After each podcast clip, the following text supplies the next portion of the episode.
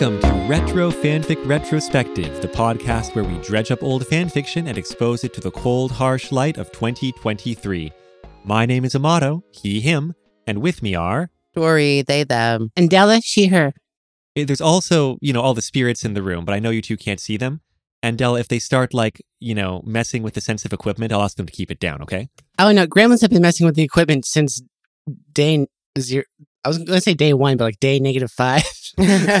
Did you have to go to some sort of magic witch specialty place to get that problem looked at? Um, I'm a trans woman, so I am the magic witch. So Ah, yes, I forgot. All trans women are witches. that's true. That's fair. That's why we can't let them in the bathroom. They'll cast a spell on all the. Th- They'll get rid of all the spirits Uh, in there. yeah, get all rid of all the right. And we love spirits haunting the ladies' room. Yeah, they, That's they, what we're all about. they've developed a nice patina of evil spirits. oh my god. Well, we're very happy to have you on with us again today, Della. Mostly because Tory and I know very little about XXXholic, I'm pretty sure is what how you say it. Uh, you're, you're doing this on purpose. we had this discussion offline. Yeah, apparently it, the XXX in that is just like a Japanese thing to represent blank. Hmm. So blank holic or holic. So, as someone who has read all of the manga at least, is that Mhm. right? Mhm. Uh, what should go in that blank? What are what is someone a holic of? Isn't the concept that various people are addicted to various things? Yeah, but you could also argue there's an overreaching theme, but that changes throughout. Hmm. Um, connection, I think maybe. Connection, holic. Holic? Yeah, just people seeking too much connection. Yeah. That's Mhm. why I try to avoid connection. That's why I only have two friends. well, well, the, the, and they we may remain disconnected most of yeah, the time. they, they yeah. keep on trying, but it doesn't get that. They're always going for it. Hmm. Mm, Maybe.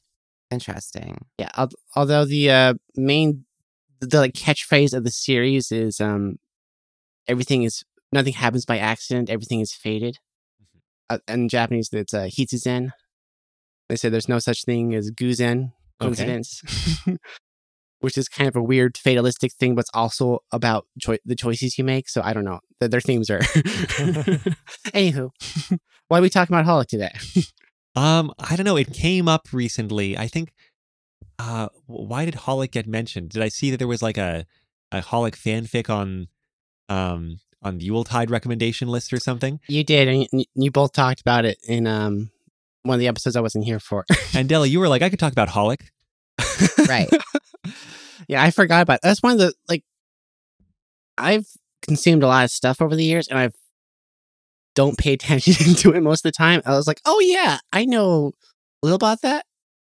No, I know everything about that. Shit, when that happen? Well, I don't know because looking at the stack of manga on the table right now, I Mhm. see one volume of Holic and 16 volumes of Tsubasa Reservoir Chronicle.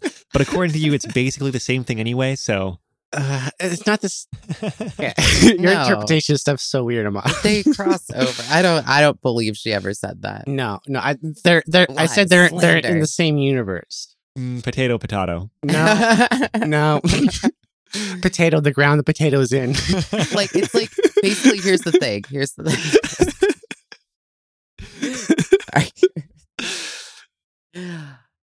It's like the things that are in the same universe, right? Are Mhm. so many things. We k- sort of take it for granted that things will be set in the same world, even like not Mhm. even the same universe. Mhm. But like this isn't even set in this. These aren't even set in the same world. They're just set in the same universe. Multiverse. In Yeah. same universe in a They're in a multiverse. they're in yeah. the same multiverse. Right. Same wait now yeah, because there's lots of confused. worlds in the multiverse. Multiverse as a contained unit. As in, you have this multiverse, and then you have the Marvel multiverse, Right. and then right And then we write a fanfic and we cross them over. yeah, and then okay i i'm giving up now well, you can kind of consider like Smash Bros as like its own multiverse. You know, oh, i see what you mean but like at that point like everything's in the same multiverse right No, not unless they're in the same fiction at some point. right. but they could be R- Anything right. could be. like if i wrote like Yeah, the- i don't know doctor the doctor from doctor who like making out with bono then yeah, they're in So, the same no, multiverse anything right? could be, but these are. In Tsubasa Reservoir Chronicle, they go between all these kinds of different worlds, and one of them is the world where Holic is set, and apparently they go back there Oh, more than once. okay yeah, so that's what i was okay And so that is a multiverse they they take place in the same multiverse. I understand it. I'm just being deliberately thick. Man, Mhm. you're confusing me. Obstinate. well, it, it got me thinking just a little bit about it though, because Yeah. it's like, yes, these are characters that are based on look like, name the same as characters from other clamp works. A lot of them in Tsubasa, not as many in Holic, right? Well, there's um no, not in Holic. I think that in Holic they have cameos from the different series as they're running at the time. Hmm. Like, But they don't really have like how Syaoran and Sakura appear in Tsubasa. yeah, they, they for don't Example.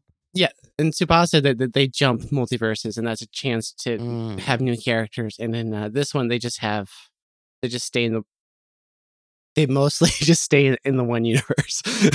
Well, I, you know, I could have found Tsubasa Reservoir Chronicle fanfic pretty easily on the source that I'm going to be sharing now. you might have But- to, yeah. I, well, the thing is, like, I feel prepared to talk about some Holic because I read a little bit of Holic back in the day, and I feel Mhm. like I get the gist. Yeah. I read a little bit of Tsubasa Reservoir Chronicle back in the day, and I understood less about it than I did when I started. Yeah, uh, that whole storyline gets like it makes soap operas look straightforward. Yeah.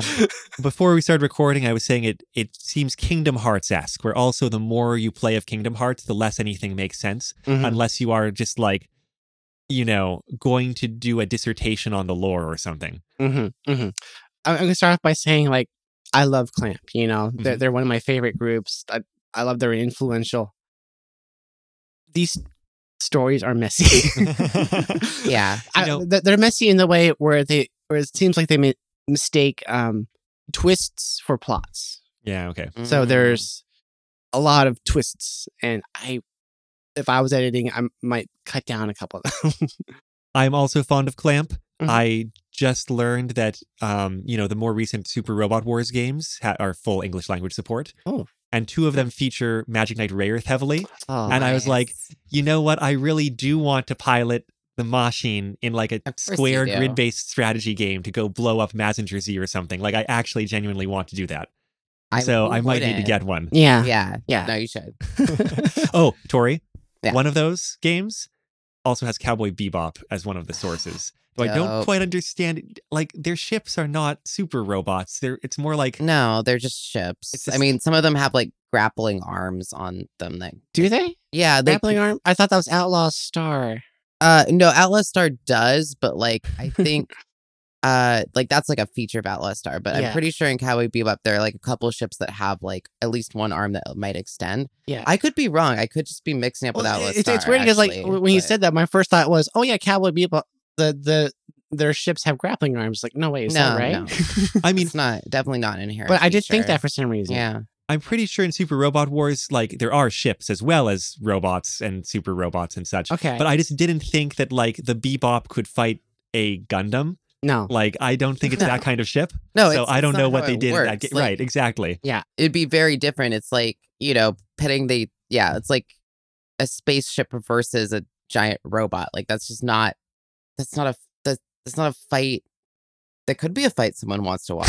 it's just two different types of entities. That's all I'm saying. Well, the thing is, in super robot fiction, Mhm. generally the ships can't fight the humanoid robots, which is why everyone needs to make humanoid robots. Because if Right. the ships could fight the humanoid robots, they would just have ships. And so, like, for one reason or another, there's reasons that, like, they need to be humanoid robots, is my understanding. Okay. But anyways, y'all mentioned Holic in an episode, and I was concerned you were going to try to talk about it without me, Mm, and I, I was going to get CSI flashbacks. Yes. to listening back to that. I- I'm pretty sure we were experts like, on CSI. It's a police procedural. Uh, yeah, I was like, CJ said like, they, they watched a lot, but like there was a lot of yeah. I don't know if this is about that character. Like no, and me being like, I remember the goth girl, and you being like, that was at That's CIS. NCIS. I never even saw that, but everybody knows that. NCIS. okay. okay. Everybody knows that. Well, because like on the space of the internet I was at at the time, Mhm. it was always who's that goth, goth girl? The, she's from NCIS, and that's how the conversation went every time. Because you know all the goth girls. I'd like to. well, speaking of goth girls, because Mhm. Holic has a non zero number of them, Yeah. uh, Well, it's one. I don't know if goth is the goth is not the right word. Yeah. Anyway. well, of Clamp's material, um, this is one of the ones that definitely has a more gothy aesthetic. Like, you know, they feature kind of like white and black prominently. Yeah. I mean, not I'm not talking about the actual illustration because that's obviously white and black, but in the colors, like pale skin, dark hair. Yeah. Looking at this color of Um, Holic, and it's just flat out Halloween colors here. Yeah. It is, yes. And they have kind of a like gothic Lolita vibe to Yeah. some of the costuming. At Yeah. least in the um like uh, cover art, expansion art. I don't know what you call it. Well, th- yeah, they, they have cover art for chapters and stuff, Mhm. and chapter art, and it is a lot of like even in this color color one, it is white and black. They have monochrome like accents of, of the skin and the hair, and there's a lot of that in just about every picture. I think white and black. Indeed. And um if you look at inside the cover and that first volume that you have in Japanese there, Della, it's um Watanuki, the main character, being held on a chain and having cat ears and a tail by the um witch in the story. Yeah, and it's very um yeah it's, it's got just a little bit of that kind of bondage gothic lolita vibe for sure yeah. The the the art is like that.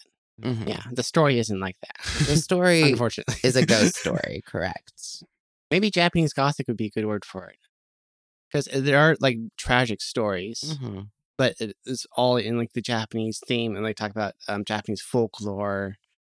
And on, on on my reread, I skimmed over that stuff because like they go, that, that- that's a topic that I really like, and they go into detail about it. But I have no reference for it, and, or no no interest in um random interpretation of, of folklore. Maybe you are like the rest of the English audience, and your main interest was in slash shipping. I think it was in Yuko. that seems fair. della the only person interested in well no people are interested in yuko actually I think you're supposed But- to be. yeah i Yeah. think Yeah. so and actually to be fair these fics bring up yuko the witch um more than they bring up any other characters besides the characters they are shipping which are Right. watanuki and Doumeki Right. And yeah, we've got two fanfics for today, and let me tell you how I got them. Okay. Even though I should have remembered that there was just a, you know, a Yuletide fanfic that was recommended that we could have read, I actually went searching otherwise. And over on good old TV tropes, which can be a start, I found a recommendation for an author. But the person recommending it, named Sashiki Wadashi, mentioned that one of this author's fanfics, one of Any Gen's fanfics, The Woolen Monstrosity, won a UFO award. And I was like, what's a UFO award? Mhm. Because what I like as someone doing a podcast about old fanfiction, I like it when random communities decided to do fanfiction awards, you know, 10 to 15 years ago yeah. and just like have a big old list of recommendations for me to look at. And what do you know? I hit the jackpot for the years 2006 to 2009. The UFO awards stand for the Universal Fan Fiction Open Awards, Hmm. which was clearly just in that order so they could stand UFO because it would be like open fan fiction, right? Like the open. Yeah, no, it, it- it's fine backing into a, a an acronym you like. And that, that's respectable. All right. They were hosted by the Dodmoon.net multi fandom community. Mhm. And it's some kind of online community. I don't know. It seems like So that's what the open was. It was uh, um not single uh series. It was open content. And I think it was also open for people to recommend, though for like the final like award winners for like the whole awards, apparently they got a panel of judges and like they also had weight in addition to voting. I don't know. But um the thing is, it was a community. It doesn't seem like it must have been a huge community because when I look at the lists of things that had that are in the UFO awards, Mhm. I see I don't know, it's kind of a idiosyncratic list of things. It's like, you know, I see Avatar, I see Buffy, um, there's one Batman Beyond fanfic, fair bit of, you know, um, of anime of various sorts, but also High School Musical, hmm Huh. iCarly, Mhm. a shocking amount of Life with Derek, whatever that is. I'm guessing Um, another Disney Channel show. yeah i was gonna say I'm kind of guessing that too, right? it sounds like it would be Yeah. and then you know Dresden Files, Veronica Mars. Like, I don't know. Um, not like there's Star Wars here or anything, or like Star Trek or any of like the big old established fandoms. Well, th- I think Also- this was a different age of millennial than us. This was Mhm. the school generation before us Oh. who watched iCarly and I don't. stuff. And, I don't even. I. I vaguely know what iCarly is, but like that's definitely younger than but me, the, right? Yeah, but the high school, well, like High School Musical is kind of the pivotal yeah, fandom point and, of and that I yeah I never watched High School Musical. Like it wasn't and that point of TV was the um like It Avatar: The Last eventually, but- Airbender Hmm. series. So th- this is Right. that time capsule. Of, like when we were in college. when we were in college, exactly. like college age. when when we were in college and there were like middle school, high middle school. school. Or, you know, but I didn't watch the Disney Channel in middle school. I watched it like elementary school. So I don't know. But when you were in college, people middle school age would watch Disney Channel. I guess that's probably true. Yeah. Oh, okay, sure. okay, we're missing the point. The point being, when are we going to read an iCarly fanfic? Uh, what's carly Yeah, that let's start with that. Oh my God, we're gonna sound so old, y'all. we we we we need to bring some younger millennials. on. I, we need some I younger millennials to read old not fanfiction younger with us, yes. millennials. At this point, wouldn't they be like a Gen Z? no, they're they're younger millennials. We're we're we're on the oldest edge of millennial. No, we're not. The oldest millennials are 42 this year. Hmm. And I'm only 34, so stop that. Well, if you're hanging with us, And you're 35. well, because I'm I'm definitely on the older edge of of millennial. My my older sister is a Gen Xer, and like uh, the beginning millennial was like old retro stuff as cool, and th- I remember that happening in high school. Sure, sure. But Yeah. all I'm trying to say is the youngest millennials are 26 this year. That's all I'm trying to say. Yeah, and then these people would be like 30 now. That, that we're talking about. you know, I think my Stop doing math. Stop doing math at me. I think my former I would fanfiction reading and writing cousin is exactly 10 years younger than me and therefore 26 years old. Mm. And have to reach out. Uh, See if they're young blood. see see if they're millennial or not. Yeah. See if she'll talk about some warrior cats with us or something.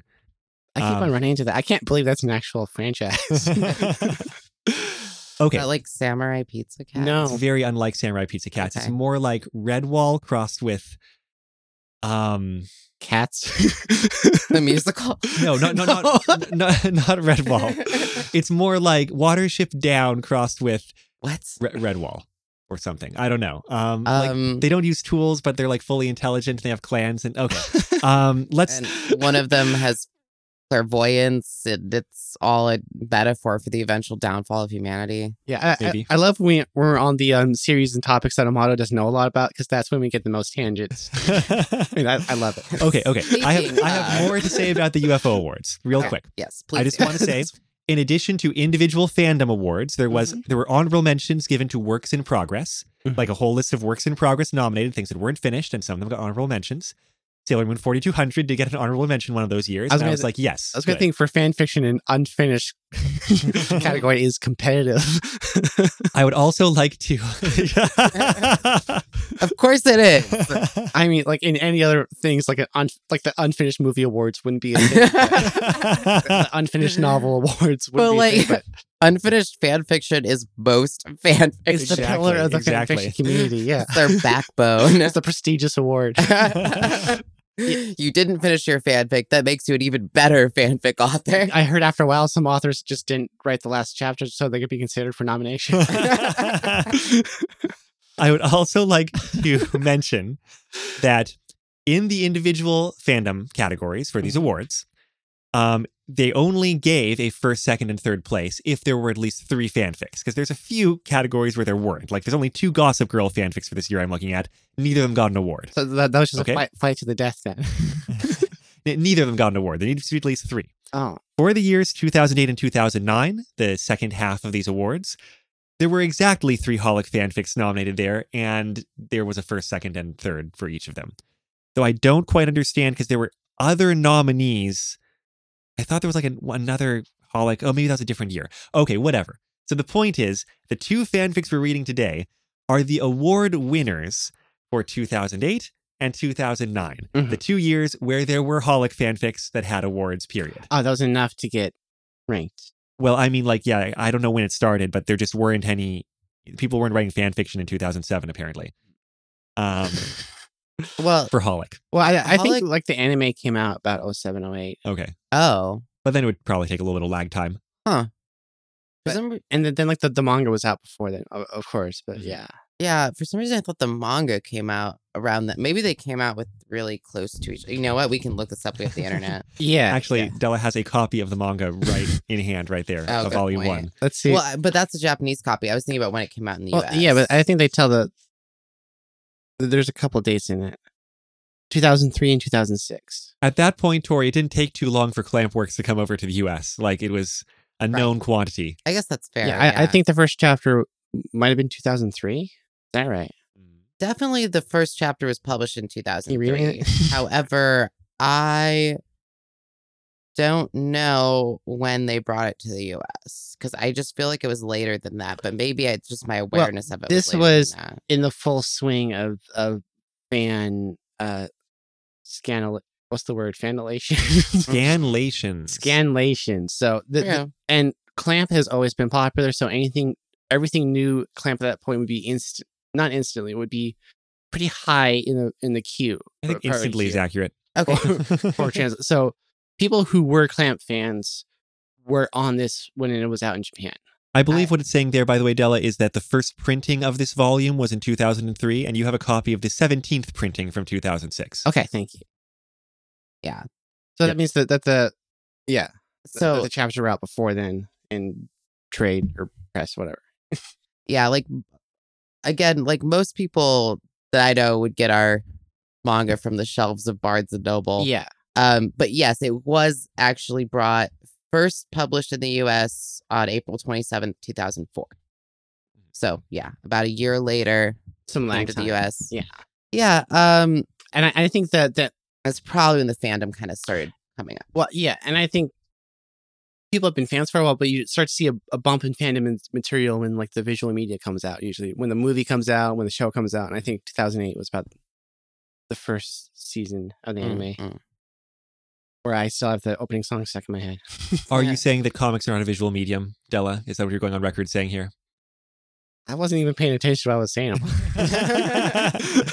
you were saying there's usually a bump in the fandom when the vi- when a visual media comes out. when, when the audio visual media comes oh, out. audio visual. Audio. Yeah. That's the difference between TV and comics. Okay, Also, yeah. TV moves. No, no, not the not the audio media because they're they're radio plays and stuff. It's the audio visual. audio visual. You're right. Yes. That's why I said TV also moves. It has to be visual if you can see it move. Never mind. Okay, what if you put one of those things like from fancy greeting cards where when you turned the page it played a little sound? Well, does that move? Wait, what? No, but it would be audio visual. um, It how, would be. Yes, how many franchises have that correct. Amado? But that's why I'm saying that. Oh my god, we could start a whole new genre of media. okay, let's not though. what? That sounds like work. It'd be like comics that have an audio clip that play every time. Yeah. Um, they have those. I think they, they're like action comics on online and stuff. Oh, I. w- But I mean like physical ones where you like literally embed a little Yeah. sound clip like the greeting cards. That'd be an analog version of like Flash websites. yeah. yeah, that's what it would be. I love it. Who's gonna fund me? So that- that- that's like bringing the- the Shark Tank. I think this is more of a Kickstarter type thing. I was definitely Fair enough. yeah. You definitely have to have a proof of concept that's been out there for a while before people can start using it. All right, we should probably talk about these fanfics unless we're going for the record of how long we cannot talk about the fanfics before we actually do. I think Oh, it's a this competitive is- category also. It is, but this is definitely not our record. no, okay, there's some ones we actually didn't like, and that was longer. so I think we should probably go chronologically because why not? Mhm. Um, the 2008 UFO Awards winner for Holic fanfics was The Woolen Monstrosity by AnyGen, Mhm. which was published July 25th, 2008 on fanfiction.net. Ask me what gen. Is it any? Yeah, any any gen's fine. Oh, okay. okay, just just so we know. Mm-hmm. You're spicy today, Ma. I actually kind of like that handle, actually, like specifically. Any general fanfic? Well, this is Jen, like the name Jennifer. Oh, Oh. any Jen is their name. Yeah. Like just literally any Jennifer. I'm sorry, we're talking about Jen, fanfics, yeah. so I thought you, you were talking about Jen fanfics. Ah. Because I don't know if you know this, Amado, but I'm on a fanfic podcast, so that's how I filter stuff. I see. That's the like- lens you're using. Yeah. maybe they're trying to imply that they go by multiple names that start with Jen.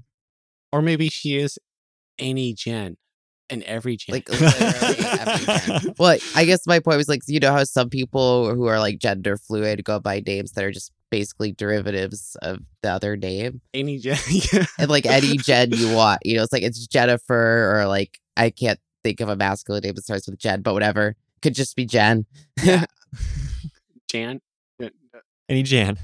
Okay. So this fanfic, it's like 3,000 words, a little bit longer long. Mhm. Again, it's on fanfiction.net. This being fanfiction.net with the fanfiction.net community ethos, it starts with a, you know, couple paragraph author note to the readership. Because that's just, there was nowhere else to put it unless you started like editing your profile or whatever every time on fanfiction.net, which some people did. Mhm. That's how people communicated with their fans. And so, information learned from the author's note is that this was intended as a gift, a birthday gift for one of their friends.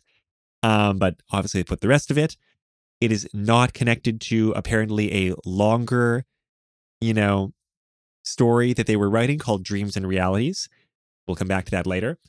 And um, they had a beta, you know, they had feedback before it was published because that's the era of fan fiction we were in where people actually like had other people read it and Mhm. give feedback and edit things before they published it. Some people did. Some people did, yeah. It's interesting. The other fanfic we're doing is, is Live Journal. So I feel like this is kind of straddling the fanfiction.net and LiveJournal eras for like kind of the heavy where the fanfiction community was hanging out. Yeah.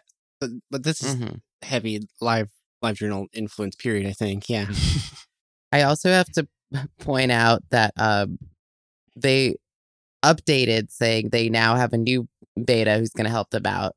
And the name of their new beta is Product of a Sick Society, which is just a great name. a like, one. it's really good handle. I feel like I'm gaining an appreciation for internet handles just over the course of this project. Indeed. Mhm. Well, especially like fanfiction.net, a live journal. Like, you get people who got in on the ground floor Right. and just got the best name. but also, it's just like ones that are good because I wouldn't have thought of them, but they're good. Mhm. Like any gen. It's like, I don't think you had to jump on that. I think that kind of took a, a little spark of inspiration to be like, that will be my internet handle. Well, and I was thinking about this with our our our other fanfic um was written by silly little Silly fa- angel fact. silly, silly angel fairy, but they had they spelled fairy F A E R Y, Right. and so I was thinking I was like, you know, I bet they tried to spell it like the other couple ways you could spell it. That's like just the one that was available, but I appreciate it because I don't know, it still works and it works in its own right and it makes you think about the generation of like really again being able to get in and get those handles as quickly as you could. Mm-hmm. All right. So this fanfic, The Woolen Monstrosity, it is Doumeki Watanuki slash, basically. That seems to go without saying when I said that it's a Holic fanfic, Mhm. because that seems to have been like what the fandom was interested in writing about. That, that's like the thing that was like set up in Holic that was not iterated on in any way Hmm. in, in the official material because they're just too busy with with their twisty magic plots. But it sounds like it was asking to be iterated on, huh? I I I, I like reread the manga recently, like wanting to look at like the Watanuki Doumeki relationship, and like I didn't see it the first time around, just because I don't see guys mostly. but um, but looking back, like they do have a very like sweet relationship, and it's kind of I I do understand wanting to put like a label on it or like understanding of what it is exactly because like there is like a, a they do care for each other, but it's hard to know in what way or I'd say like if that matters. That's interesting. There's also, as part of the author's note of this fanfic, Mhm. they say it's such a mild slash, you don't even need to take it for a romantic piece at all. You can interpret it as a friendship fic if you wish. Yeah, and I think that's like the tone that their relationship is like in Holic. So th- Okay. th- this could have been th- this is completely in tone with the with the with the canon. All right. It did seem fairly in tone to me. Yeah. Yeah. I mean, I have no experience with it, but I did have a lot of affection for their relationship in reading this. So Yeah. I think that's nice to know that that's true to the source. Now, um, for people who are unfamiliar with Holic, which is, I guess, Everybody. uh, yeah, most people. But, like even if you've read it, you're not familiar with it. I'm pretty sure. Watanuki's the lead of the whole story, and he's like a kind of nerdy, crafty, uh, in terms of like knitting stuff, not in terms of like like Mm. mentally making schemes or anything.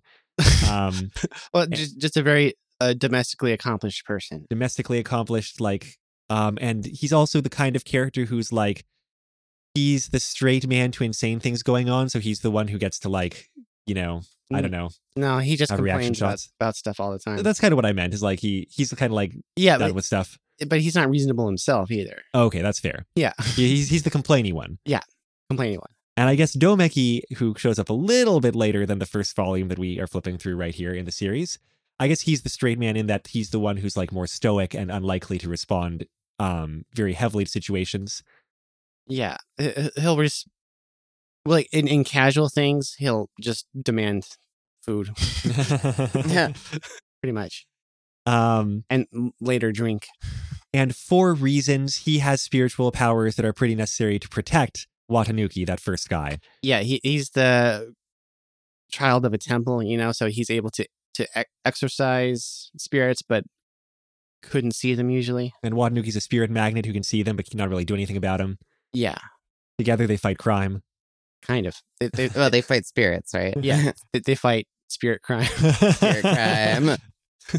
I guess that's true. Like the spirits are breaking the law because they're like trying to murder people and such. well, no, that they're following spirit law. I guess, yeah, it's unclear if human laws apply to spirits or not. Anyway, yeah, they fight spirits and maybe crime. but all the spirit stuff is secondary in both of these fanfics. Yeah.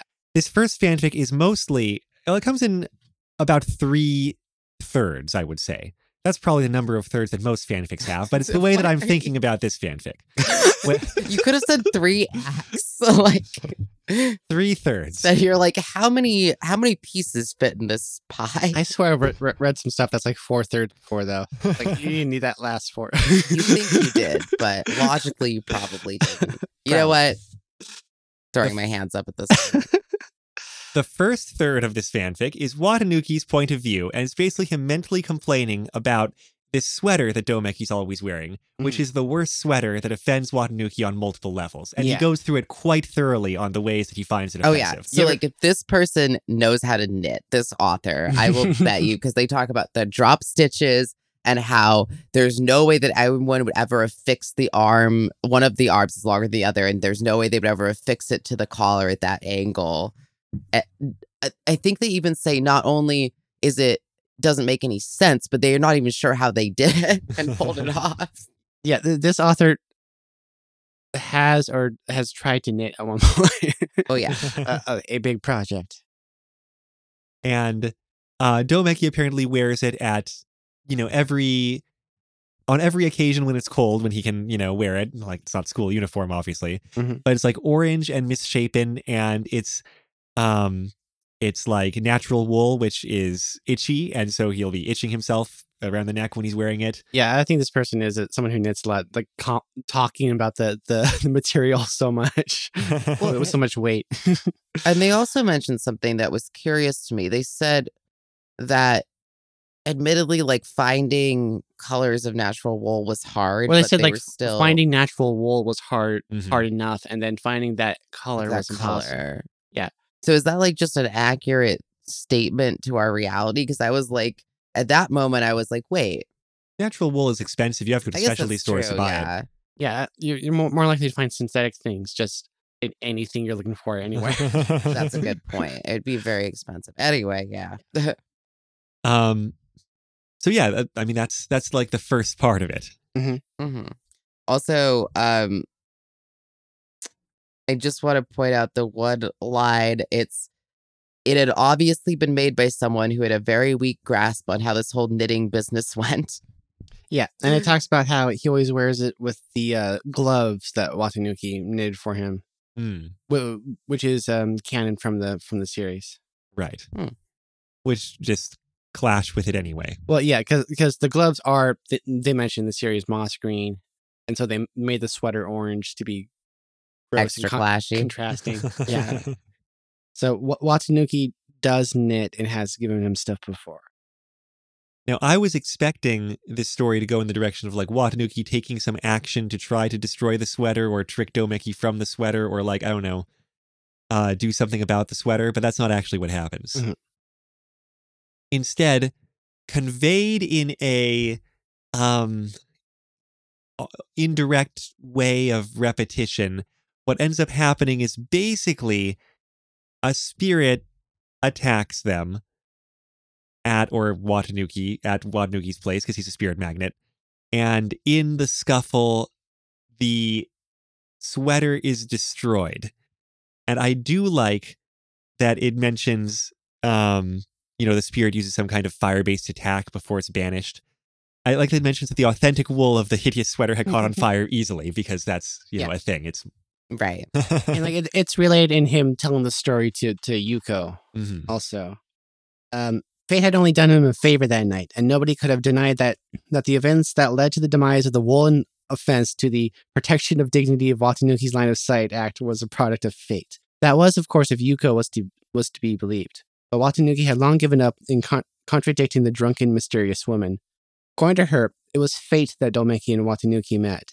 Fate that they had slowly grown closer, much to Watanuki's dismay and Doumeki's influence.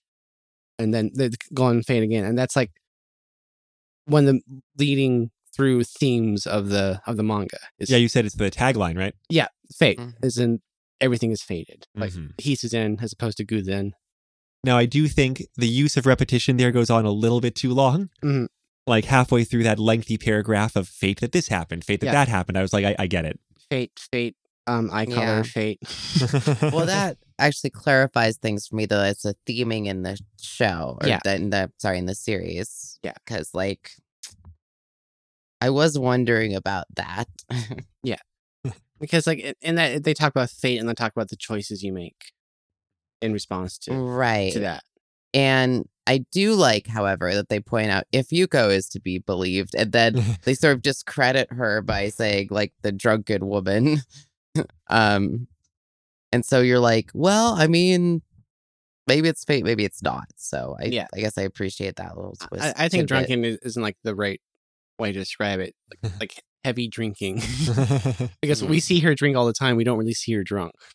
Interesting. Okay. So, so Yeah. she's not like Misato. No, Like it- it's more just as as like a to show like gluttony more than mm-hmm. altered state. and Got it.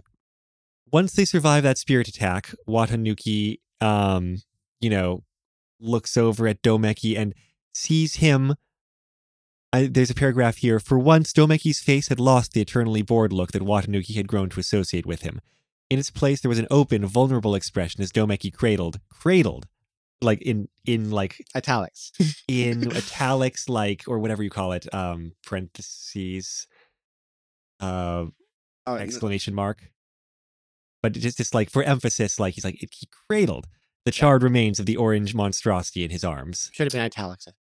yeah, yeah.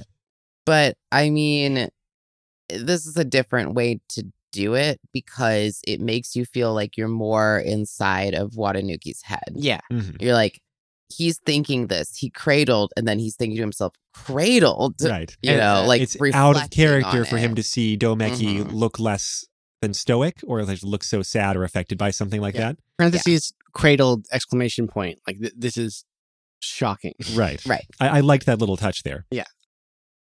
And then, you know, he's kind of quiet and and goes home and Watanuki is, you know, Yeah, he, he just leaves the wet burnt s- sweater on the floor and goes home. mhm. Yeah. It's like Doumeki didn't stay to mourn the loss of his horrendous woolen monster for long. After barely a couple of seconds of cradling the charred and still slightly smoking remains, he'd promptly throw them aside on Watanuki's pristine kitchen floor and demanded a towel to dry his soggy self and one of Watanuki's sweaters to wear home. And Watanuki's in character complaining about every step of this. Yes. He's complaining that he left it on the floor. He's mentally complaining after Doumeki goes back that he, Watanuki, is so bothered by this incident because it's a pain to have to have feelings. Um, Mm-hmm. And so, And my favorite part is that he takes it to throw it in the trash like twice over. and so he doesn't, but not only does he not throw it in the trash, he takes the rest of the trash out. So you have to imagine the second time he did it, there was no other trash. yeah, He's just taking an empty bag because he's like, Ugh, and I must. And so I feel like that was a true reflection of his state around this because, yes, he is the complainer and he's willing to, he, he makes himself complain, right? Yeah. He slogs for no reason. Yeah, and It's like how he processes his feelings or something. yeah, that, that was a nice little uh, representation of it because, like, in the series, he only does that around other people, and it's fun to see him doing it by himself. It's like anytime you see Watanuki by himself in the in the series, then it's something serious is going on. There's no random downtime, you know. Fair, yeah. And then there's the last third of the story, which was my favorite 3rd Mhm. um, where Doumeki's like sweeping up the temple. It's his birthday, and he's expecting Watanuki to bring him like a great lunch, but that's all he's expecting. And Watanuki brings him another present as well. And what I enjoyed most about this was the dialogue, which seemed very on point Mhm. with like Watanuki has this like elevated, you know, language that he's using. And Doumeki's mostly like very short and to the point, and it's a fun back and forth. Short to the point and needling. Yeah, yeah. I, I was wondering. This was the scene that confused me the most because I was just wondering how close this is to the source. Like, um, because uh, Watanuki shows up and rejoice, you poor sullen fool, for I, the great Watanuki sama, have deigned to come to say hello to you on the unmemorable occasion of your birthday. Uh, and I have found in the greatness of my heart to bring you, lowly mortal, a gift. So, Yeah. like, is that something he would have said the source? Is this supposed to be like an The- overblown joke? The words are are weird. Would have wrote it differently, but the sentiment is uh, um canon. also, um, Doumeki, we're a little bit more in Doumeki's head at the beginning of this, and Mhm. he's seems to describe Watanuki as the flailing teenager. He always flails. Okay. Yeah. Um, Anything's going on, he's playing, and the other characters talk about how he's doing funny dances, and, and yeah. he's, he's always, Okay. yeah, he's always shouting and always shows Doumeki with his ears plugged, looking away. yeah. So when he stomped into existence on the temple grounds, energetically swinging his school bag, like that's basically how he behaves. Okay. Yeah. Yeah. I, like Good characterization then. well, like what I did was I, I read these and then I re- read through the manga again and then I read read the these fanfics again. On my first read through, it did seem like this seemed like kind of overblown, like weird anime uh, emphasis of a Mhm. character that didn't really seem to fit right. But like then going back and looking through the the manga, these are these are Watanuki-isms definitely. Hmm. And the, the sort of back and forth, I feel like it's fun. There's these exchanges like Watanuki's looking in the lunch and he asks, or whatever it is, Mhm. and asks, Is that Hishimochi? Because this day is also Hinamatsuri, the, the celebration. Mm. Watanuki says, Why would I give you Hishimochi? You're not a girl, because it's like girls' day, it's dolls' day. Mhm. I know that. So is that Hishimochi? no, it freaking isn't. Listen when I talk to you. And I like it because, funny. well, what, what I like about it is that Watanuki didn't answer the question. Yeah. So from Yeah. Doumeki's point of view, he needs to ask it again yeah, because he he answered it in like an indirect way where he was saying, "Why would I give you Hishimochi?" Yeah. But like without saying no, it is not Hishimochi. no, so it- like it's fun dialogue. There- There is dialogue like this in this series where like something will happen and like Doumeki will ask him something ridiculous and then Mm-hmm. Watanuki will respond uh, by that saying like, "What what do you think? Do you think I'd be that crazy?" And then they'll just reiterate the question again. yeah, Yeah. it is. It's funny. Wait, What's a fun dynamic? yeah, with the implication, yeah, of course it'd be that great.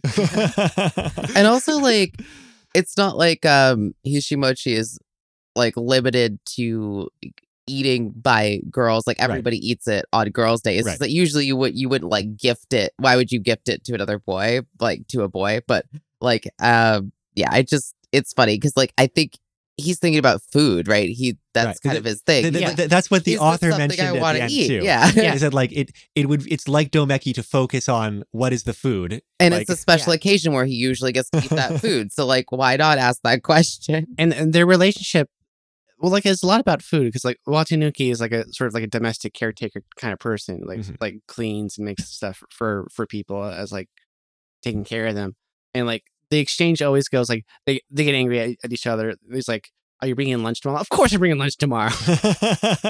Uh, can you make this incredibly specific things? Yeah of course i know how to make that. I can look that up. And then like later they'll bring the bento. It's like did you bring the bento? Yeah did you, did you make this specific food item? Of course i made it. Oh, that sounds really like fun. uh, Yeah, yeah, that's that's fine. So like the thing is, if he would have asked for it, um, uh, Hishimochi beforehand, he would have brought Hishimochi. right. This is like a kind of a subversion. And yeah, there's a reason for the expectation because it's the holiday. yeah, yeah. But it also just jumps right into I I love what they're they're just yelling at each other. And then um despite his previous grandiloquence, Watanuki seemed to be blushing slightly. Domeki found this widely interesting, so much so that he believed it his duty to point it out. You're blushing.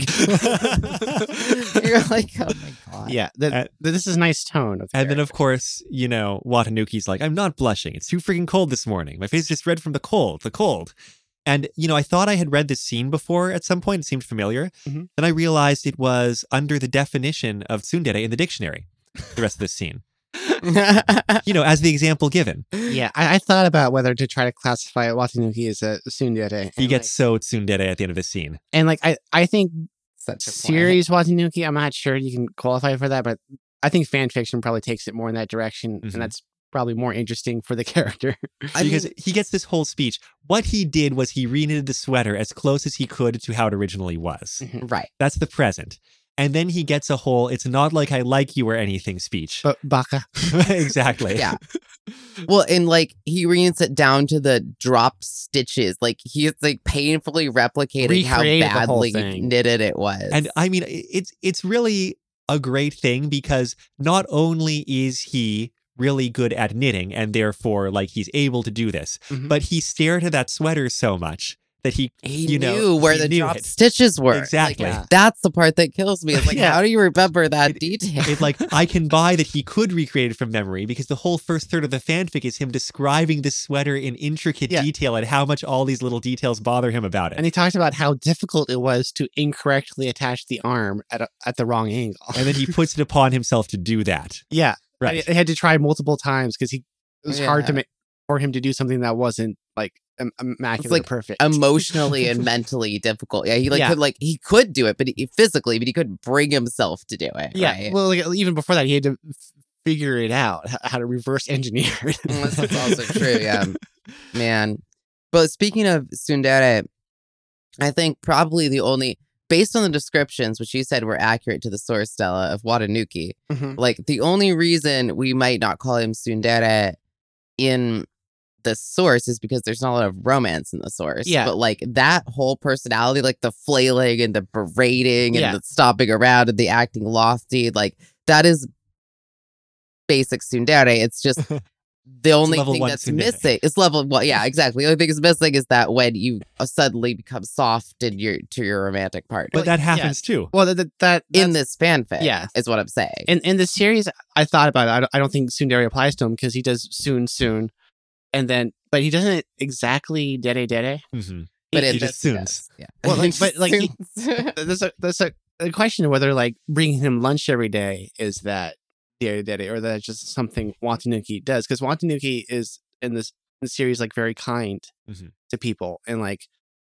like jumps in front of people when they're about to be hit by something like and just like is very much for like giving for other people and it's like how much of that could you describe as dere dere to Doumeki specifically that's where the question is Mm, I see. that's why in the fa- Oh. that's why in the fanfics when they make it when they like state that like he's blushing in response to giving him the stuff, then then that's dere dere. They, they they they didn't have that that much in the manga. He was just kind of straight faced, but still doing these acts of service all the time. I see. Mm. Well, in this story, we get a little speech from Doumeki that explains why the sweater was important to him in the first place, which I guess uh, Watanuki never asked. yeah. But No, he did. He did. He said, "What's so?" No, oh, he- he, he never, never asked until now. before, Until yeah. now, yeah, yeah. So you reknitted the whole sweater, and he's like, "Don't misunderstand. I didn't reknit it because of any particular reason." Blah Yeah. blah blah. And then he's like, soon, soon. he's going on, yeah. And then he's going. He's like, "Wait a second. What's so special about this sweater anyway?" What- so we finally get the explanation. He's always think he was always thinking what was so special. He just never wanted to have that conversation with him about Right. it until here. I guess so. I just he was, yeah. It wasn't like he wasn't thinking about it, but it's also funny because he has to go on the whole tirade about don't read into this. Well, it's like a- after I don't have feelings. that this is like after kind of admitting he was thinking about it because before he didn't even want to Mhm. admit it that that it bothered him. That's a good point. Yeah. It so the, the, basic deal is that the sweater belonged to his grandfather. It was knitted the first sweater knitted for him by his uh grandmother or like the first sweater she knit which is why it's not very good but he loved it and used to wear it. And doumeki's grandfather is so important to him that he's mentioned in both fanfics that we read today. Yeah, Doumeki's grandfather is a reoccurring character in this series. got it. But he's dead right Oh yeah, But I, I, mean, shows I, I know that doesn't I know that doesn't stop like him a from being a recurring character. I just mean like you know yeah. Uh, Wa- Watanuki has like dream magic. He like enters people's dreams, and people enter his dreams. And like uh, Haruka, uh, D- Doumeki's uh, grandfather, visits him all the time Hmm. in his dream, gives him advice, like pretty much constantly and consistently. Uh, he looks exactly li- like Doumeki. and that's the story. I mean, Doumeki is so happy to have this, you know, this sweater back in this form or, or in some form or whatever that he looks distinctly happy, like actual smile instead of his usual like stoicness or smirk or deadpan or whatever. Mhm. And that inspires Watanuki to hug him, basically. Yeah, this is it seems odd but this is also uh, i think a Wata- watanuki ism where he sees someone who's hurting or suffering and wants to comfort them he, he does this to random strangers in the series Oh, at, at, at this level Hmm. like uh, at one point he's in a dream and then there's this girl that's little girl that's scared of going somewhere so he's like oh I, i'll go with you all the time and if he would have gone all the way he would have died because that was his spirit going to the other side Mm. and but like he he's the kind of person that does that not thinks twice doesn't think twice about it at all sort of recklessly kind sort of thing I see. Yeah. So it seemed with just with the context of this story just randomly hugging him seems odd but i think it kind of makes sense maybe I also like that his closing thought while being inspired to hug Doumeki, Doumeki kind of like awkwardly finds somewhere to put his hands or whatever. Mhm. But I like that Watanuki's Mhm. final thought is a complaint where he's thinking he's thinking that Doumeki better appreciate all the effort he put into the whole thing because hugging him while he was wearing the resurrected woolen monstrosity itched. Yep. Yeah. So yeah. Yeah. the end Uh yeah. Um it's cute though at the end. Like uh there's something about I'm just testing to see whether it's warm enough. well Uh explain why he's hugging Let's yeah. explain why he's hugging him. and um at the very end, it's like Doumeki never did finish sweeping the temple grounds that morning, but nobody blamed him. It was his birthday after all. Mm-hmm. Yeah. Very cute. Yeah. And wasn't this one done as a birthday gift? It was a birthday gift. I forgot So about that. That's Yeah. the To a friend. Yeah. And it's very sweet. I Oh. I kind of forgot about that. i didn't make that connection yeah So in the end, this fanfic was the woolen sweater all along. apparently, yeah. whoa the true woolen monstrosity Wow. was the story. wow it was the friends we made along the way Though I don't think the author deliberately made mistakes in, in doing this. I think they actually did an excellent job. It's very concise. Yeah. Always going to love that. Mm-hmm. And I guess we can just move on because I had us read two stories because they were short. We may mm-hmm. as well talk about the other one, right? yeah And here's the thing the 2009 winner for the UFO Awards for the Holic category was the story Dream a Dream by Silly Angel Fairy. Mhm. The runner up was Dreams and Realities by Any Gen, which is the fanfic that they mention Oh, in the start of this one longer that this is not connected to. Got Yeah. it. Um, so I just thought that was interesting. Yeah, I- I just want to mention I, I glanced at uh that that story. Mhm. I just want to read the uh, author intro, which is extremely fanfiction. Oh, please. Um, shonen ai warning: If you don't know what it is, don't bother reading. It means boy on boy love and can scare people away. Trust me on this one. Oh. Bear in mind that I'm a writer who doesn't like subjecting the character she borrows to stereotypes, so expect the unexpected. Although I do try to keep them character as much as possible. Disclaimer: Not mine. Never will be. So just let me borrow them for a while. I promise to give them back when I'm done. Very fanfic.net. I love it. But moving back to the actual winner, not second place winner of the 2009 UFO o- oh, UFO awards in the Holic category. Uh, so yeah, the story, Dream a Dream. It's very short, and The other one I could divide into three thirds. This one is just one third. Yeah. I'm definitely using the right the right terminology here, I think. Oh, there's definitely only one third here. Yeah. It's think, just one scene, I I, think say. there are still three thirds. I just think it might be a smaller three thirds. No, th- there's only one here. I think. Yeah. yeah. Okay. I counted the thirds. Whatever. one. Yeah, you know, it's a failing of our public school system that a lot of us understand fractions. I think it's Matt Fraction's fault for being stupid. But what this is is I guess it, it kind of has a first half and a second half, even though it's very short. there it's a domestic scene between Doumeki and Watanuki, basically. Yeah. And um uh, domestic scene with with them as a couple. right. Mhm. Oh yeah, this is also Doumeki Watanuki slash obviously. I found a copy of it still online on like a Doumeki Watanuki uh, live community on LiveJournal, right? Yeah. And that site doesn't have the actual like title, but I know that is the title. I was wondering where you got that. yeah. it's linked to elsewhere with that title, and it is by Silly Angel Fairy and all that kind of thing. Yeah, though on Live Journal, it just the title is just "I Bring Fick Again" heart, which is I- cute. You know, yeah. I I grew up with the fanfiction.net vibe, Mhm. but I kind of like the the live journal vibe more. Did you not have a lot of live journal experience? I didn't do like any live journal, no. It's kind of fun. yeah, no, I'm surprised Live Journal still exists, but it was a big thing back in the day. And like, I think the greatest thing about publishing fan fiction on LiveJournal is that usually people would publish it in parts. So you get much more of a serialized vibe. Like, sure, fanfic.net, you can publish chapter by chapter, but this is more like, I wrote something, I'm just going to put it out there into the universe, see if people like it, you know. In fanfiction.net, right?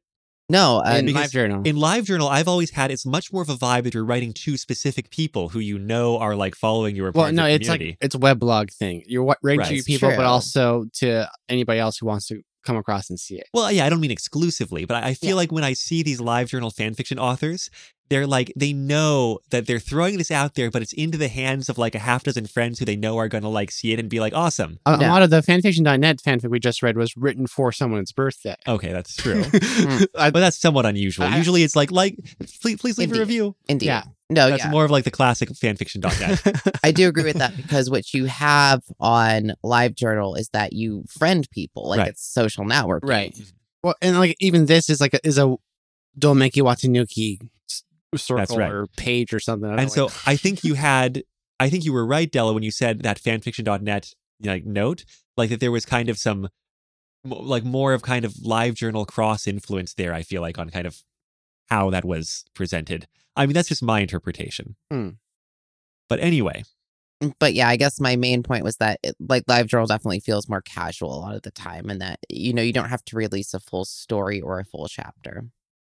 so anyway, in this story, it's like rainy or at least overcast outside. Doumeki's sitting by the window and he's thinking about the reading of his grandfather's will.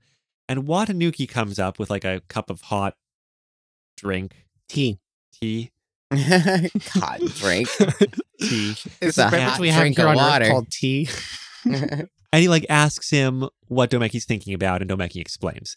Now, unlike the other fanfic, this is in no way antagonistic or complaining of Watanuki or anything like that. It's Mhm. like very intimate and comfortable, Yeah. which I guess means it's out of character. um, Yeah. I mean, we're spoiler alert. This is all a dream. oh, you spoiled the twist ending. a twist. Yeah. a day. So I don't know. We're, we're talking about in character. This might be in dream character. I don't know. right. No, I, I think that's the point. It's like I I was thinking like I was missing something. I was like, are they living together? Like, is this in the future? What's going on? because like in, in this series, there is a lot of dream sequences, Mhm. and there's a lot of like weird domestic things happening in the middle. Then something strange happens, and like that's the flavor of this fanfic. So it is maybe not in character, in theme, maybe. so actually, I think this story has three thirds. Oh, Oh, I don't know, the- that's a controversial take. I'm just saying. I think the first third. I'll go up to two thirds, but continue. Okay, we'll see. So. We'll see. Let me walk you through. The first third is Mhm. more about Doumeki talking about his grandfather and Watanuki just kind of being there to ask the questions. Right. Um, like, why did um your father inherit rather than your uncle uh the inheritance from the grandfather? Yeah, I, I kind of like skimmed a lot of parts in the manga, but I think this is original. The, I- Yeah. the think, content. uh, yeah. I, I'm not asking you. I'm th- I'm I'm putting forward with a question mark. I'm not sure, but at least the explanation here is uh my uncle got shafted and Watanuki going because he was the younger son and Doumeki going because he was the asshole son.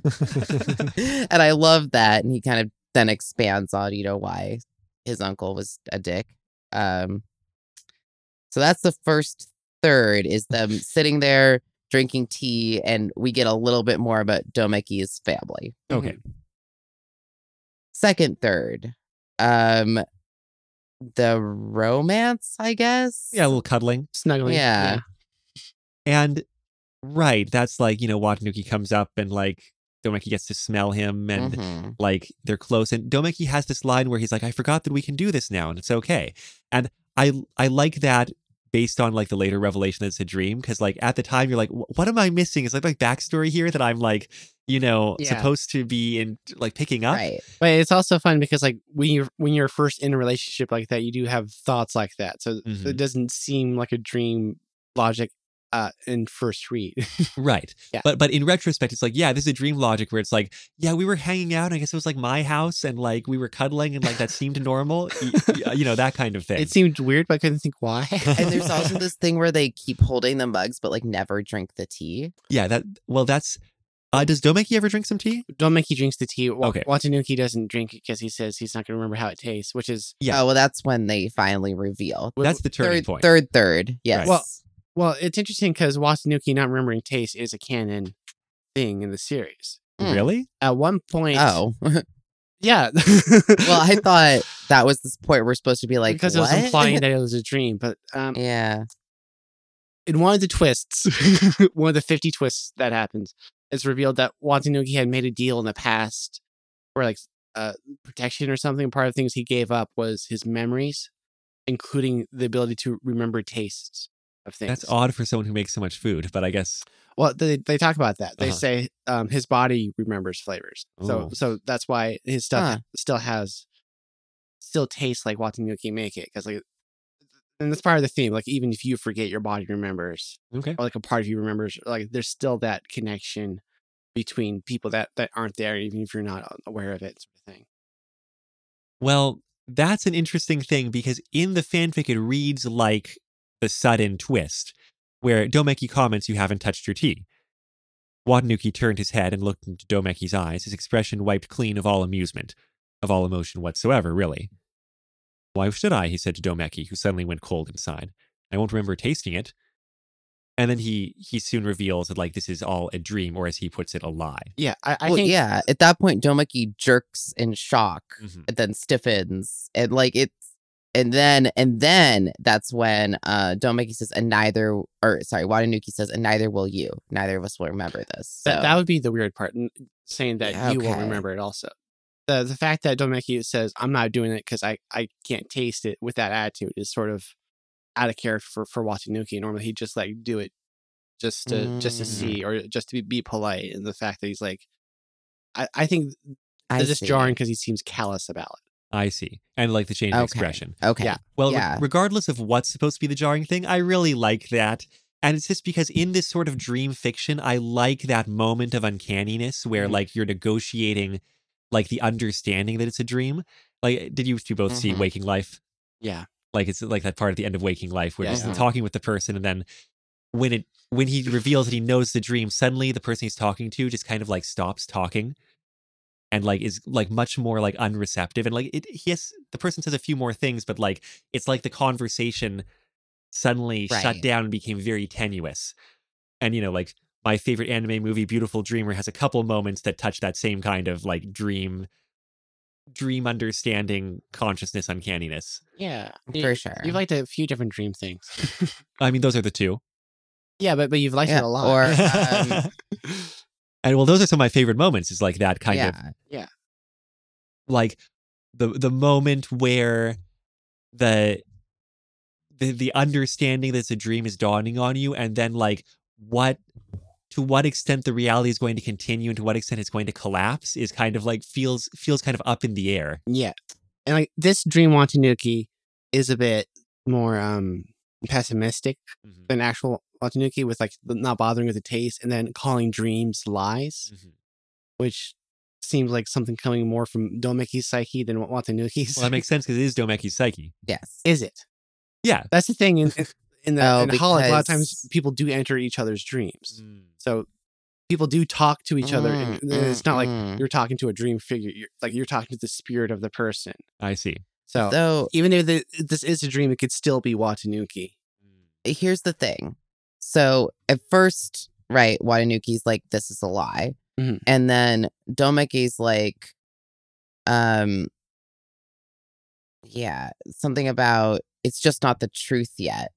And then Uh, at the very end, Watanuki The, the, their the lies, their lies designed to make you think that life can be better than what you've got. Yeah, and Doumeki realizes this is a dream, but then he's like, It can. it it's not can. It's not a lie. Yeah. Then what is it? It's just not the truth yet. And then Watanuki ends with, then make it the truth. Mhm. So, like all that talk about how it's a lie is not.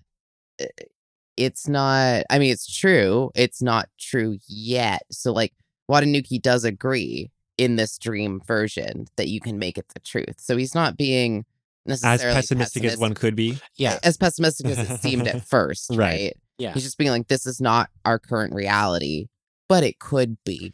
Yeah. There, there's the scenes like that. I'm I'm just talking about the manga all the time. there's Go scenes like it. that in the manga where they're talking with somebody who's disappeared or not there, and they're like, "This isn't the truth." It's like it could be if you if you work for it. you look Mhm. for it. So it is. So I, I think that's the tone they're going for. It was never applied applied in any sort of romantic way in the series, but You were saying because that's just not any of the interests of the series, is all. that's not their story. in. Right. Like the, in the, in the manga, a character, a couple characters has a crush, but they're they're they're like the character of the week Mhm. who were there, and then they go away forever. So I I do think one could just make the argument that like if Watanuki is acting out of character, it is if this really is him appearing get the dream, it's to motivate Doumeki. Yeah. Especially because it goes on from there. Um he, Doumeki says working on it, and Watanuki leaned forward and brushed a kiss over the corner of his mouth. Work faster, he whispered. So it's like, I don't know. I, I I didn't interpret it that way at first because I didn't know they could enter each other's dreams. But if I- it's actually Watanuki, then yeah. But look, yeah, I don't even think it matters that much It- because if it's actually Watanuki, there's nothing that needs to be done actually, besides that's a good point. like Yeah. because that was basically a confession uh, of romantic intent anyway, right? It's not like you need to work at it then. or good point. Watanuki isn't somebody who could do it himself. You need somebody else. I to- guess. uh, whatever. Yeah. Yeah. or this is a extra level extrapolation. I'm not sure we need. right. But that's the story. It's real short. Oh, and at the last line is he could still taste the goddamn tea, layered almost teasingly over the despair in the back of his throat. Oh yeah. So he still Right. wakes up and Watanuki tells him, "You're not going to remember the tea either because it's a dream." But he wakes up and still remembers the, the taste of the tea. Mm-hmm. He does, and he remembers the smell of the laundry detergent and weird fabric softener stuff and soap, as he describes it, that Watanuki uses, which is funny because, like, I think that's characterization for Doumeki being like, I don't know how to wash clothes. like, what fabric softener, soap, detergent? I don't know what this is. Yeah. But, But- Della, Watanuki does, right? and Della, I hadn't quite, I hadn't connected that. That's very good. That like, Yeah. right, Dream Watanuki's like, you won't remember the tea, and in fact, he does remember the taste of the tea. yeah. Mhm. Okay. and dream Watanuki's breath on his cheek and pressure of his lips on his. He remembers everything Remembers the whole thing. perfectly. Yeah. Yeah. So it, it kind of goes against that. What Dream Watanuki said probably the, the pessimistic stuff that Dream Watanuki said probably isn't true. Well, I, I think that's the vibe. I don't think it's supposed to be, despite the despair, taste of despair in his throat or whatever. I don't think we're supposed to come out of this fanfic being like, this will never work. Instead, it's just like, Well, yeah, and a lot of times in the series, like dreams are like prophetic or they impart information. But in this case, the information would be untrue. right. Yeah, there's a lot of kind of um oh, what do you want to call it? Just like a little bit of metaphor. I use the loose term metaphor uh, Mhm. kind of woven throughout this. Like again, Watanuki never actually does drink the tea, but Doumeki does, and Doumeki remembers, and Watanuki apparently can't remember even in real life, so that's a thing. But um I feel like there I, I'm not sure exactly how to interpret it, but I do know that it leaves a really strong emotional impression at the Yeah. end. I I think a lot of those things just show like a pessimistic Watanuki, like not wanting to reach out and make that chance, which is why like even if this is like a dream confession, he's not going to do anything because it's not worth it because you're not going to remember the taste of the tea. That's that's a good interpretation, though. If you take it from the lens that this is literally all in Doumeki's psyche, it's could Mhm. just be Doumeki arguing with himself about That's the question. you know the the pros and the cons basically of confessing or like you know especially with that the tea over the taste of despair right Mhm. um teasingly te- the, teasingly, yeah layered almost teasingly over the despair in the back of his throat is teasingly. this conflict of is this a fruitful relationship and should i pursue it Yeah, and that's why I was wondering whether this is Dream Watanuki or uh Doumeki uh Psyche. I think it reads well either way. Um, but yeah, obviously the first time I read it, I just read it as all in his psyche. Um, but I love the other interpretation, and I think this is just such an elegant little work here. Well, you know what? If we've learned anything today, it's that random fans can set themselves up as judgment people of, you know, awarding one fanfic over another one. Mhm. So rather than our usual things complained about and things to praise, Mm. if you had to award one of these two fanfics the overall UFO Holic Award, Mhm. which one would it be and why? uh, within the power invested in me, I hereby sentence Amado to fanfic jail. Yeah, me too. hey, Let's avoid the question. yeah, why so antagonistic, Amado? Why, why do you need to compare these like that? um, I don't know. I just thought it would be appropriate. Mm. No, I actually, honestly, I really like them both, but there is something really special to me about.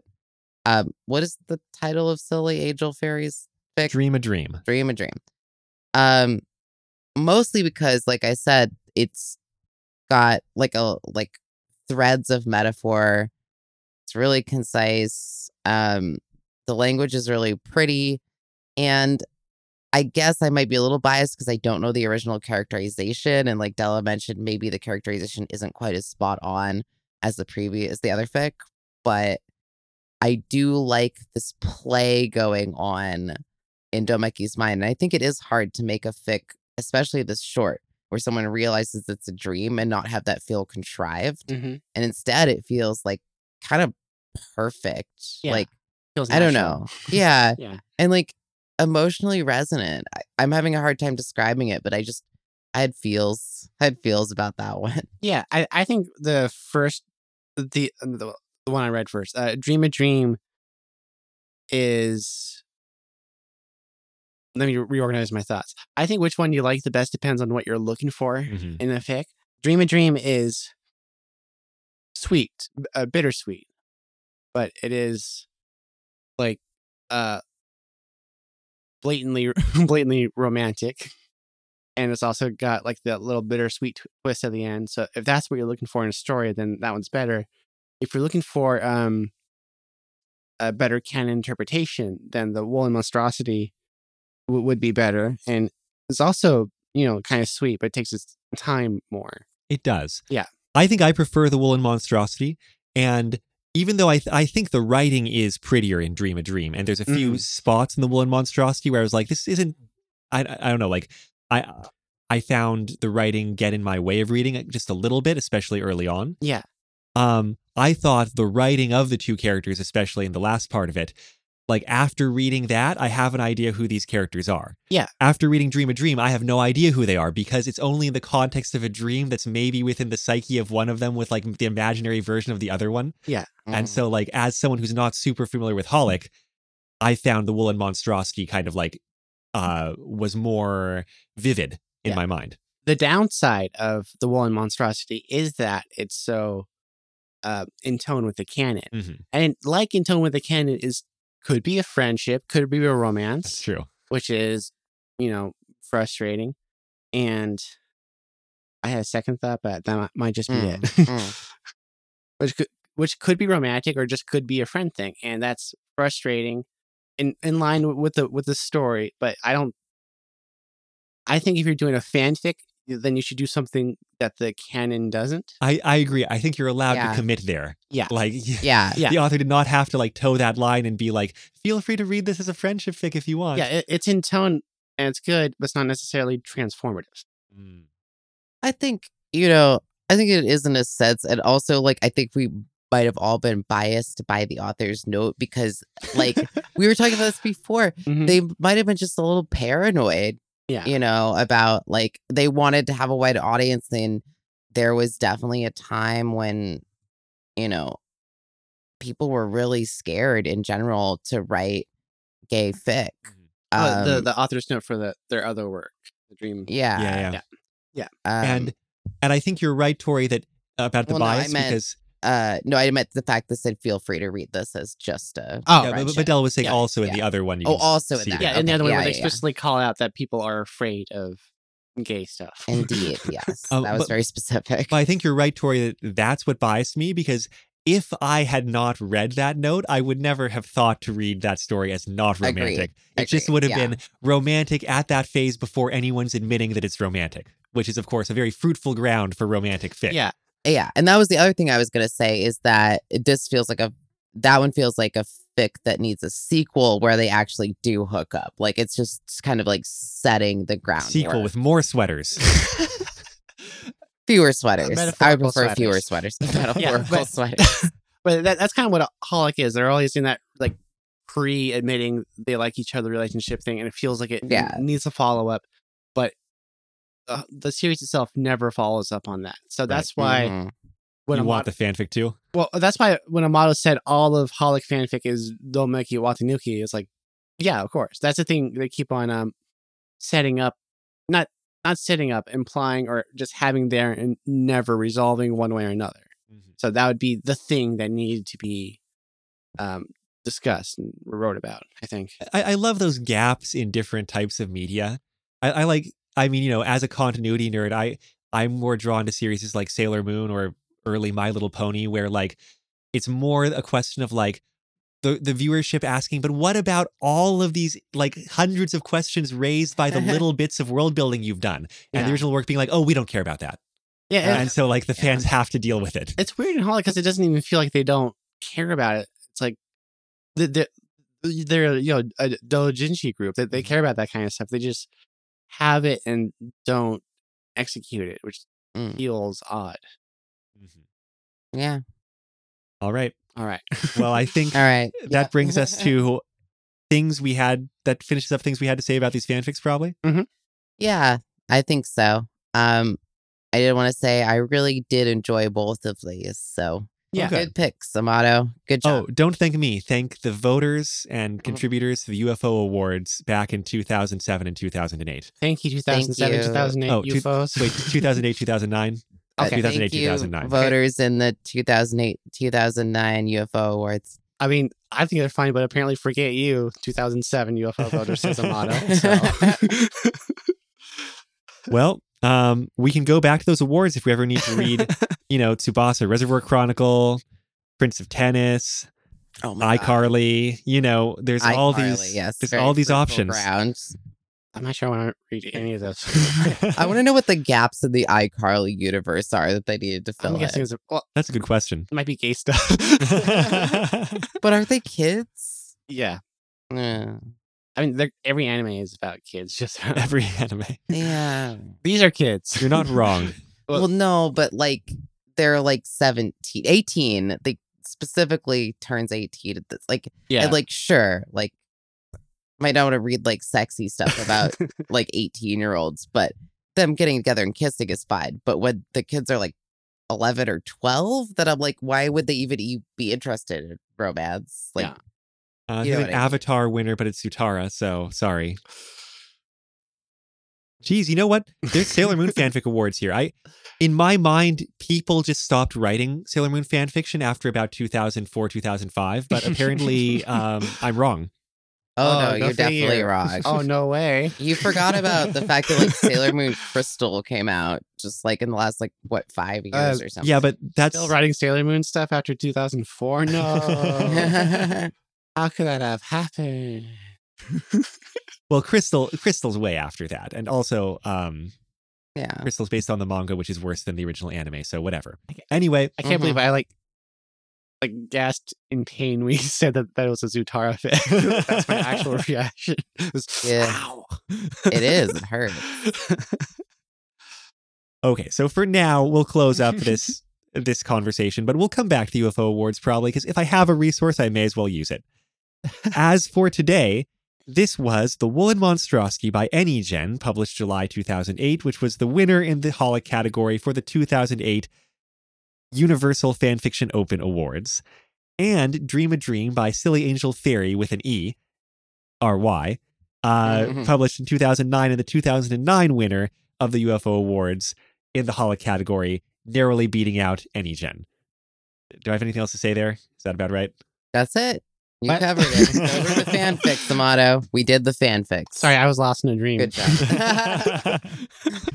a lie, you mean? you can find those fanfics on fanfiction.net and LiveJournal, respectively. And I will provide links to those as well as to the UFO Awards, which you have to go to the Wayback Machine for, um, on the show notes. The intro song to the podcast is The Weekly Fair off of the album Poupi's Incredible Adventure by Komiku, and the outro song is Run Against the Universe from the same album. You can find that album and other works by Komiku at loyaltyfreakmusic.com. The podcast is edited by Della Rose, and you do still have to use the Komiku songs. You can't just put in the Holic intro. At this point, we're committed. Oh. well, have I seen the whole thing? That's allowed.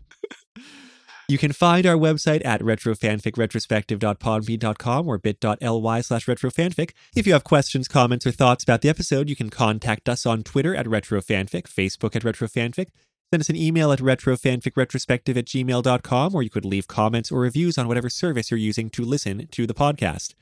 I'm Amado. I'm Tory. I'm Della. We're just three Earth life forms trying to be nice to each other.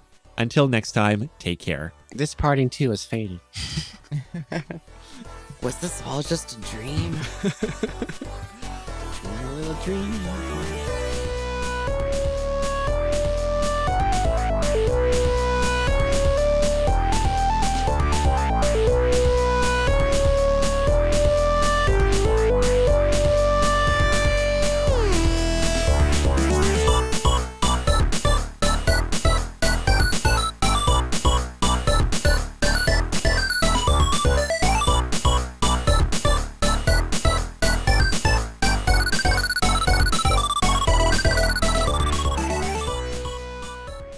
Podcast is elid- edited. Edited. Elevated. Elevated. Well, it's a combination of edited and Della, right? El- Ele- edited. Ele- Yeah. Ele- Edited. Eladella. Della did. Sounds like deleted.